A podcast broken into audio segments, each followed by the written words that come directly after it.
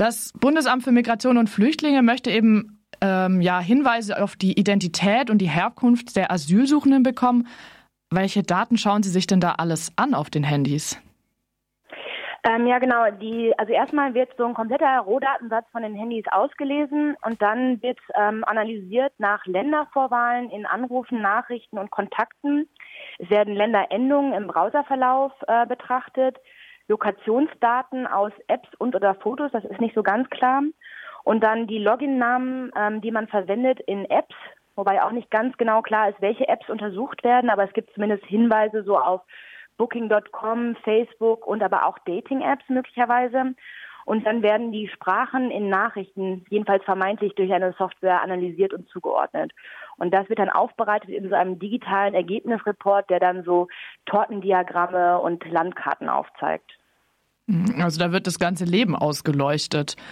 Ähm, das ein Ministerium darf jetzt nicht einfach meine Handydaten auswerten. Wie begründet es das denn bei den Geflüchteten?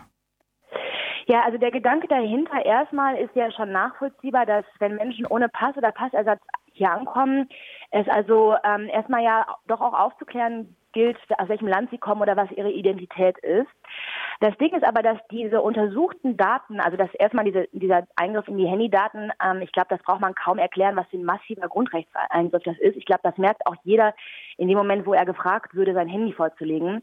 Aber diese untersuchten Daten, die geben darüber eben auch nur sehr bedingt Aussagen, ähm, also sie können da nur bedingte Aussagen darüber treffen. Denn mit wem ich jetzt zum Beispiel, mit welchen Ländervorwahlen ich telefoniere, das hat eben nicht unbedingt besonders viel damit zu tun, aus welchem Land ich stamme. Insbesondere wenn ich aus dem Land geflüchtet bin, weil da Krieg herrscht und vielleicht meine Familie und Angehörige also auch längst nicht mehr im Heimatland sind. Und ähm, das steht also so total außer Verhältnis und es zeigt sich auch im Ergebnis dessen, was das BAMF da untersucht, dass das nur in den seltensten Fällen eigentlich ähm, brauchbare Hinweise darauf gibt, dass es da widersprüchliche Angaben gibt. In den allermeisten Fällen passiert das also völlig nutzlos. Ihr unterstützt ja jetzt die Klage von drei Geflüchteten. Ähm, was sind denn dann die Punkte, die ihr genau problematisch daran sieht? Ist es jetzt, dass es ähm, häufig nutzlos ist oder gibt es da auch, ähm, ja, ich sage jetzt mal, sehr verfassungsrechtlich ähm, problematische Punkte? Ja, das ist, äh, das ist schon Teil der verfassungsrechtlichen Prüfung, denn es geht ja quasi um eine Frage der Verhältnismäßigkeit. Also wir zeigen einerseits auf, warum wir glauben, dass das eben so ein, also recht eindeutig ein massiver Grundrechtseingriff ist und dass der eben zu den Ergebnissen ähm, außer Verhältnis steht. Und ähm, ja, das sind so, das ist auf jeden Fall der wesentliche Angriffspunkt. Ähm, aber es kommt eben hinzu, ähm, dass ähm, Entschuldigung, jetzt habe ich meinen, meinen Gedanken gerade verloren. Äh, die Frage war, äh, aus welchen Punkten ihr genau jetzt ähm, vor, vor die Gerichte zieht, also was verfassungsrechtlich daran problematisch ist. Ähm. Genau, also das, also das ist im Wesentlichen eben diese, diese völlige Unverhältnismäßigkeit, ähm, dass ähm, anlasslos ähm, in, also es gibt keine, diese ähm, Handydatenauswertung, die passieren im Einzelfall, ohne dass es jetzt einen Verdacht oder Anhaltspunkt gibt. Und da ähm, droht eben also so eine ganze Bevölkerungsgruppe eben auch ähm, quasi ins, ins Radar ähm, des Staates zu geraten und dass ähm, gerade so flächendeckende, anlasslose ähm, Überwachungsmaßnahmen sind nach dem Bundesverfassungsgericht eben auch besonders gefährlich. Und ähm, genau, deswegen sind wir fest der Überzeugung, dass diese 2017 eingeführte Rechtsgrundlage mit den auch sehr vagen Formulierungen äh, verfassungswidrig ist. Und das ist auch damals im Gesetzgebungsverfahren von verschiedensten Stellen schon ganz klar darauf hingewiesen worden. Und warum sind es gleich drei Klagen vor drei Verwaltungsgerichten? Ja, genau. Ähm, das hat ein bisschen damit zu tun, dass der Rechtsschutz gegen verfassungswidrige gesetzliche Grundlagen eben immer sehr schwierig ist. Also für die individuelle Person sowieso auch sehr aufwendig und ähm, bringt vielleicht wenig, denn man muss durch die Instanzen bis zum Bundesverfassungsgericht und muss dann hoffen, quasi durch die Nichtannahme beim Bundesverfassungsgericht zu kommen, was auch nur ganz wenige Verfassungsbeschwerden tun.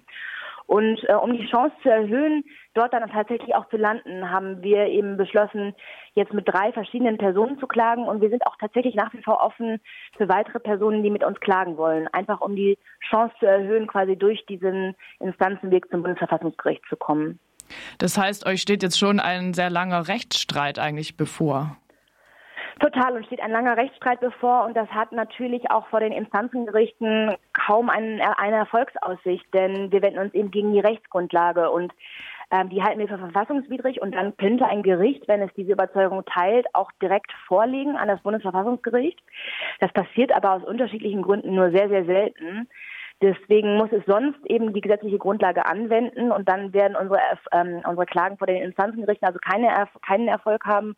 Und dann müssen wir jeweils in die nächste Instanz und dann eben Verfassungsbeschwerde einlegen. Das dauert super lange und ist aufwendig. Ähm, und genau für die individuellen Personen ist dann natürlich, das, also sind die Handydaten längst ausgelesen, das Asylverfahren ist längst entschieden und ähm, die individuell betroffenen Personen, denen helfen diese Klagen nicht. Da geht es eher um das große Ganze und die anderen Personen, die zukünftig noch davon betroffen werden sein. Und mit welchem Zeitraum muss man da rechnen, bis das vor dem äh, Bundesverwaltungsgericht ähm, landen könnte, Verfassungsgericht? Ja, das ist immer so ein bisschen schwer abzusehen. Ähm, das, hat, das kann auch an den unterschiedlichen Gerichtsstandorten unterschiedlich lang dauern. Ich würde jetzt mal so grob bei den Daumen sowas wie vier bis sechs Jahre schätzen, bis wir ähm, vielleicht zum Bundesverfassungsgericht kommen. Und dann ähm, wird es da wiederum auch ein paar Jahre dauern, bis wir zu einer Entscheidung kommen, wenn wir denn zu einer Entscheidung kommen. Denn also die allermeisten Verfahren, muss man ja auch sagen, werden nicht angenommen. Mhm. Also das ist noch durchaus offen. Ähm, Im Dezember 2019, da habt ihr gemeinsam mit der Journalistin Anna Biselli eine Studie vorgestellt, wo ihr euch eben diese Auswertung der Daten sehr genau angeschaut hattet.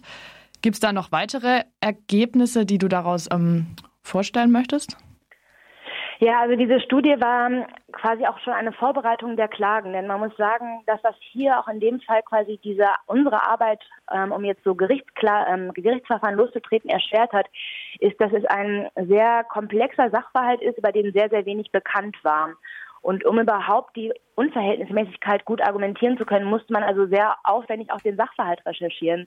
Und das haben wir in so einer, in dieser Studie zusammen mit der Journalistin Anna Biselli gemacht, ähm, der wir es, würde ich sagen, auch größtenteils verdanken, dass wir in Deutschland überhaupt so viel über diese Praxis beim BAMF wissen. Denn dem BAMF, das muss man ganz klar sagen, ist das nicht zu verdanken. Die sind sehr, sehr intransparent in ihrer Arbeit und haben alle Anfragen unsererseits ähm, zu Informationen ähm, zurückgewiesen, weil sie sie konnten. Also das ist, was man weiß, ist über parlamentarische Anfragen und über Anfragen nach dem Informationsfreiheitsgesetz herausgefunden worden. Oh genau, und diese Ergebnisse haben wir zusammengestellt und in der Studie veröffentlicht, um eben auch einer, um sie auch einer breiteren Öffentlichkeit ähm, äh, verfügbar zu machen. Wir haben sie auch auf Englisch übersetzen lassen und ähm, das ist total ähm, interessant jetzt auch zu sehen, dass es ganz zunehmend eben auch Forschung gibt, die unter anderem jetzt auch auf der Grundlage unserer Studienergebnisse sich diesem Thema widmet. Das ist ein Thema, das über die deutschen Grenzen hinausgeht. Ganz ähnliche Praktiken gibt es auch in anderen Ländern und da ist zum Teil aber noch weniger bekannt als in Deutschland. Mhm. Das heißt, da werden Daten ausgewertet, aber man weiß eigentlich gar nicht genau, auf welche Weise, wie und mit welchen Folgen. Genau, und äh, wir sehen eben auch, also in Deutschland ist das eben ja nur zulässig eigentlich, um ähm, Identität und Herkunft zu überprüfen. Wir sehen da auch eine gewisse Missbrauchsgefahr, denn zum Beispiel werden ja auch Lokationsdaten erfragt. Und dann könnte das also ähm, ein Mitarbeiter des BAMF könnte dann denken, dass das also auch Aussagen trifft, zum Beispiel über die Fluchtroute ähm, und könnte versuchen, also nachzuvollziehen, ob das zu der Geschichte passt, die eine geflüchtete Person berichtet.